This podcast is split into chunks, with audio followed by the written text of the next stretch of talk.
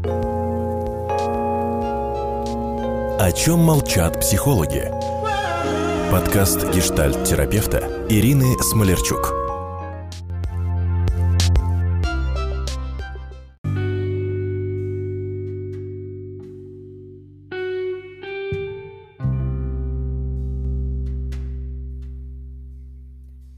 Дорогие друзья,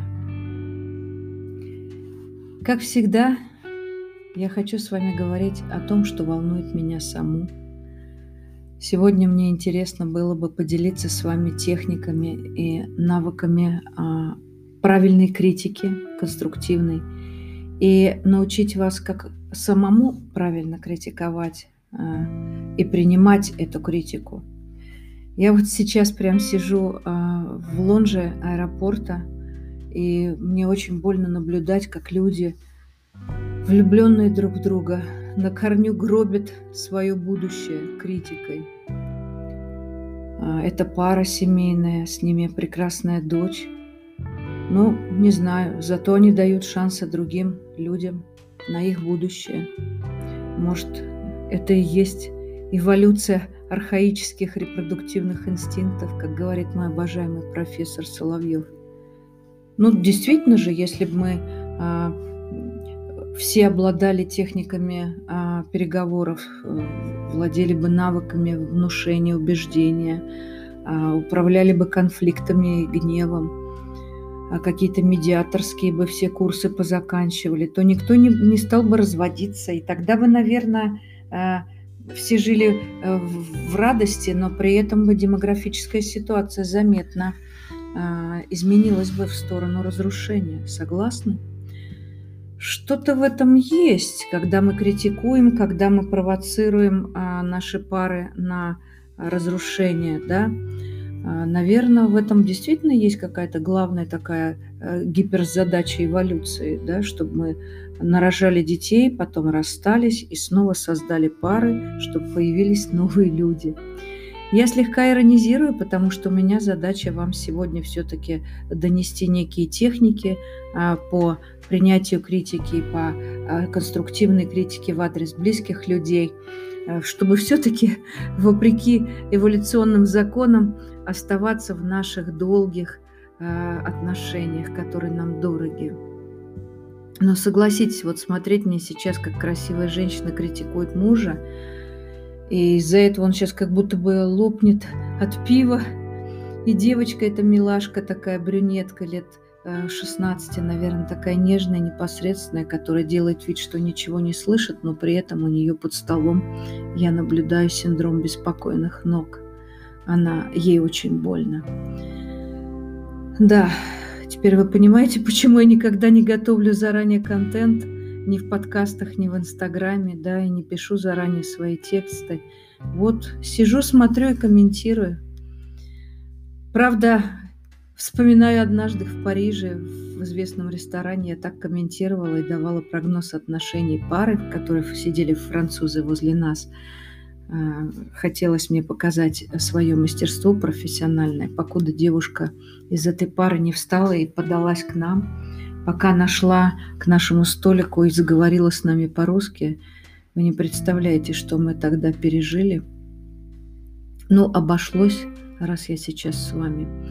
Э, ну, как потом выяснилось, она русскоязычная француженка и услышала наш, мои комментарии и сказала, что действительно я говорю правду. Ну, нынче она моя клиентка, но теперь я говорю потише. Это опять к вопросу о критике. Но давайте все же о том, а как критиковать правильно, конструктивно, и как самому принимать критику, чтобы не хотелось после этого добра а, кому-то дать в лицо. Но сразу скажу, что а, в моих правилах этикета все-таки, ну и, и вижу, что в большинстве цивилизованных обществ никто не имеет права критиковать и раздавать советы, если его не просят. Я все-таки придерживаюсь этих правил и никогда никому ничего не навязываю. А, но я, например, от близких прошу сама критики, иначе кто меня будет палкой отгонять от шведского стола, а, когда я а, в одночасье и завтракаю, и обедаю, и ужинаю. Конечно, это мой муж – когда я пытаюсь там переедать излишне. Ну, правда вся в том, что все мы живые и хотим доброты и уважения. даже когда кто-то пытается причинить нам добро, а все-таки хочется это получать а, безболезненно. Да? Вот к комплиментам мы быстро привыкаем и ранимся, когда вместо ста восхищений вдруг а, на нас обрушилась одна какая-то очень, может быть, даже полезная критика. Мы болезненно на это реагируем. Психика слышит критику не как точку роста, а как нелюбовь. Здесь я больше делаю акцент на детях, потому что с детьми надо быть максимально осторожной. Ну вот я вижу опять она там что-то машет рукой над его головой. Ну что вы делаете, женщина? Ваш муж сейчас съест все устрицы, и в самолете ему будет плохо. Он это делает для того, чтобы не чувствовать душевную боль. Когда мы критикуем других, вот с этим механизм достаточно ясный, предсказуемый. Да, чаще всего это происходит из зависти – ну, только не к детям и не к близким. Да? Когда мы вышибаем а, почву из-под ног ребенка или любимого человека, да, вот вы спросите себя, на что вы рассчитываете.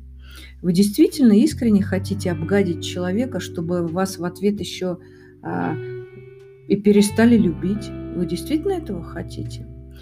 Критика даже должна быть нежной, конструктивной, взвешенной, беспристрастной, если хотите – Поэтому, когда вы собираетесь что-то сделать, задайте себе этот вопрос. Чего я хочу в ответ?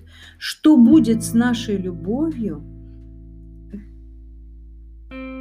когда вот та женщина а, а, орет на мужа, посмотри на себя, какой ты свин. Как вы думаете, что будет с их любовью? Ну, предположим, в семье какая-то ссора. Э, да, муж говорит, ты опять не приготовила ужин, а, Ах, тебе еще и ужин, а ты еще и не заработал на этот ужин. А муж говорит, я устала, я хочу есть. Ты же женщина, ты должна вести хозяйство. Женщина в ответ, там, ты хочешь сказать, что я вообще ничего не делаю, что я бездельница, я же занималась нашими детьми. Но эта история вообще не про отсутствие ужина. Когда пара э, влюблена и э, хочет быть э, друг с другом, она сварит магазинные пельмени и прыгнет в постель. Тут очевидно другое, что в паре имеется а, такое взаимное недовольство. Это же не про ужин а про потерю близости и уважения, о которой они оба кричат. Вот через ужин они пытаются а, высказать свою накопленную боль. Но я вам скажу, что это счастье, мои дорогие, да, что люди еще дают себе это право говорить об этом. А, начинайте говорить про то, что у вас не так – Почему нет насыщения потребностей в паре? Ну, как вы любите говорить, где закрыты ваши чакры? А не про то, какой ты не приготовил мне ужин. Да, это претензии, это личные такие оскорбления. Да, вот ты такой рассекой и так далее. Ты меня не любишь, ты не приготовил ужин.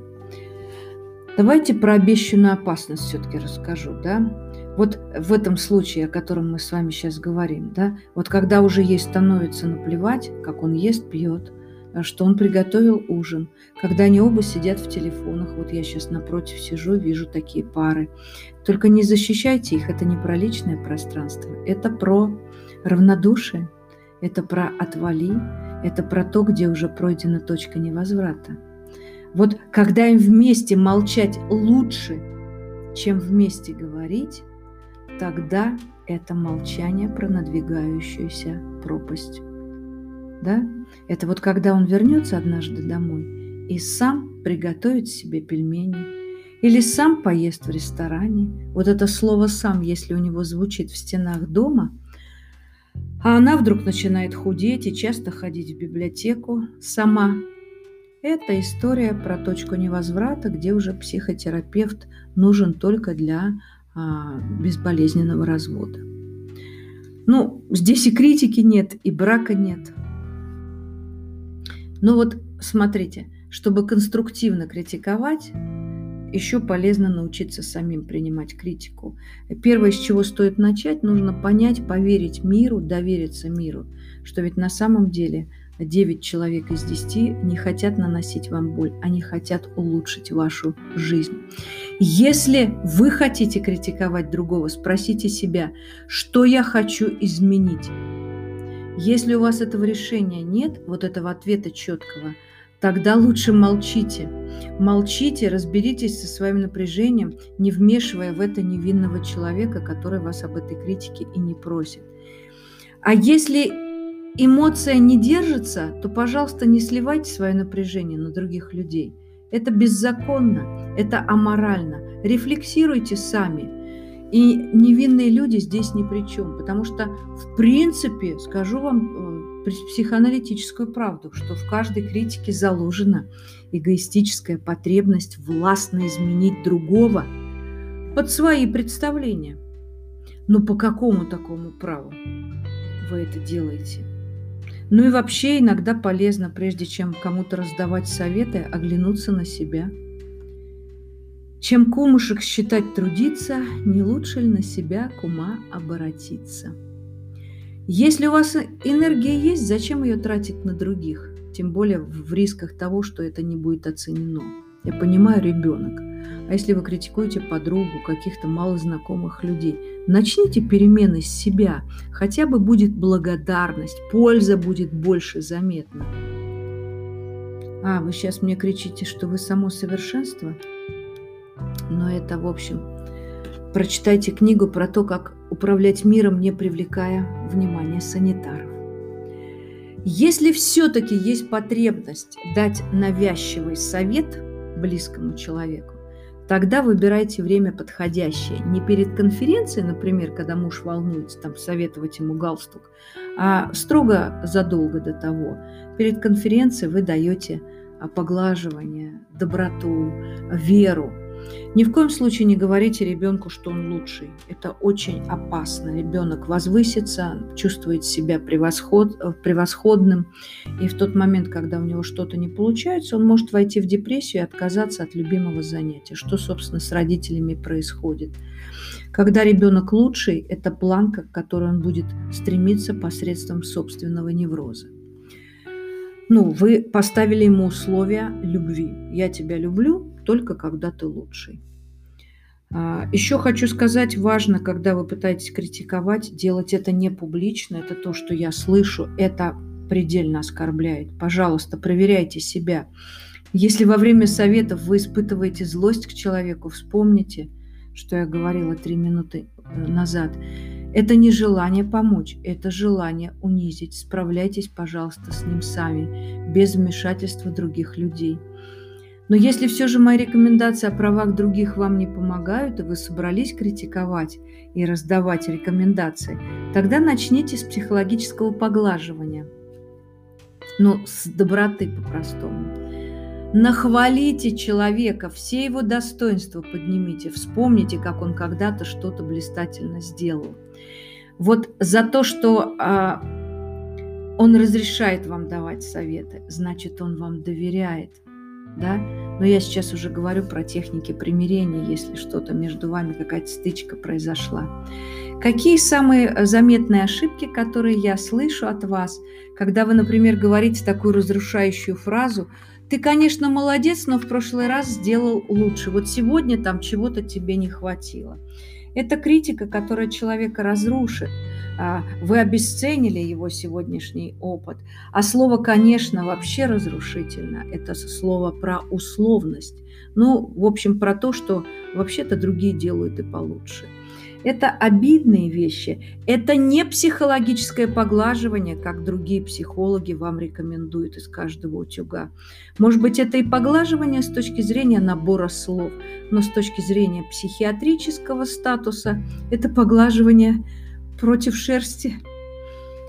Потому что в условных лексических оборотах а, у вас очень много получилось сомнений. Да? Все поглаживания вы говорите только в утвердительной форме. И ни в коем случае тоже не в сослагательной. Например, ты прекрасен, когда делаешь это. Я, например, так не могу. Я восхищаюсь тобой.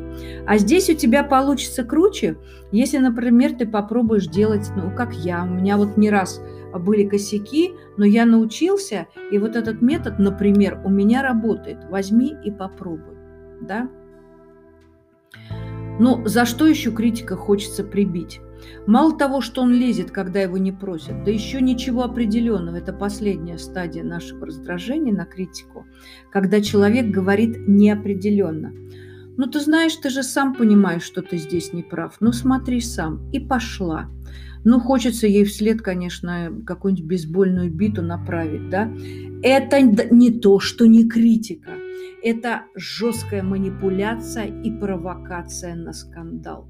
Если вы не хотите давать человеку рекомендации собственного опыта, из каких-то профессиональных знаний, пожалуйста, не начинайте над человеком откровенно издеваться. Если обычно это родители делают, это отвратительно. Если вы даете критику конструктивную, вы скажите, ты знаешь, я бы сделала вот здесь вот так, а давай попробуем, как ты хочешь, но последствия могут быть, возможно, такими. А вдруг у тебя получится, я буду с тобой рядом. Родитель всегда, прежде чем критиковать, должен предложить ребенку рецепт, как же все-таки это работает. А сказать, что ты здесь не прав, но смотри сам, это, конечно, отвратительное уничижение даже для зрелого человека. Но еще полезно а, понимать, а, насколько это посильно для человека, а, то, что вы ему рекомендуете, да. И еще очень важно, когда вы увидели, что у человека случились перемены посредством вашей критики, ваших рекомендаций. Здесь уж, конечно, окружите, щедро одобрите, восхищайтесь, хвалите. Я, конечно, сейчас говорю про наших мужей и про наших детей – ну, еще что добавлю а, в рецепт про принятие критики. Очень важно а, не агрессировать, сосредоточиться не на человеке, не на своей реакции на него, а на самом послании, которое он вам несет – а человек, критикующий, если адекватный, он ведь тоже нервничает, он боится вас потерять. Но раз он преодолевает этот, э, эту панику в себе, он очень хочет вам добра. Он видит, как можно достичь каких-то перемен. Я за это, например, таким людям искренне благодарна. Найдите в этом ценность. В том, что вам говорят, наверняка есть не, нечто важное, даже если в целом высказывание не слишком приятно, потому что, еще раз а, упомяну, что а, мы не все там специалисты, медиаторы, сугестологи, переговорщики и так далее. Но зато, уверяю вас, критика гораздо продуктивнее, чем лизоблюдство и лесть, которая сегодня лезет из каждой щели половой. Поэтому э, цените это. Очень важно спросить себя, э, когда вас критикуют. А, такое замечание слышу впервые.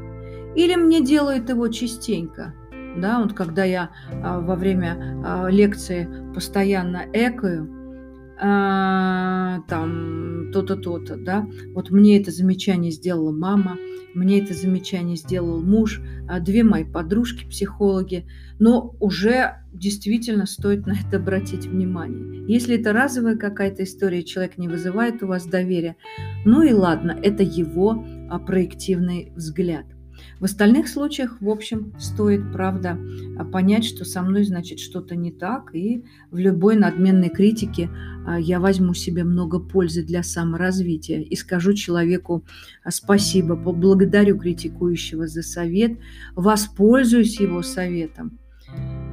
Ну, страх критики а, – это обычная история, но все-таки он побуждает нас. Это такая авантюра, в которой мы все хотим узнать, кем я являюсь на самом деле. Особенно если это критика, как я уже сказала, а, повторяющаяся. Даже беспощадная критика а, не должна вас разрушать и унижать.